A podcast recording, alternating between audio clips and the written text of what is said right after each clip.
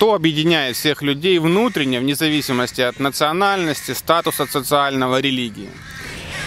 Всех людей в мире объединяет то, что мы живем в космосе на одном корабле. Этот корабль невозможно уничтожить. Если мы уничтожим наш корабль, значит мы все погибнем.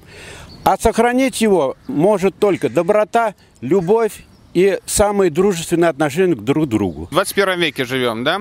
А почему войны возникают? Ведь каждый человек хотел бы в созидательном обществе жить. А войны возникают из-за жадности людей.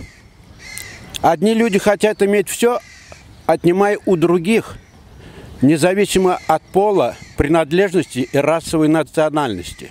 На ваш взгляд, вот созидательное общество, какое оно? Какая жизнь человека в созидательном обществе? Созидательное общество должно быть таким – каждому по труду и каждому по, по потребности. Я так думаю. Скажите, пожалуйста, вот важны те вопросы, которые мы вот в рамках общественного движения поднимаем публично, о человечности, о векторе развития, о доброте?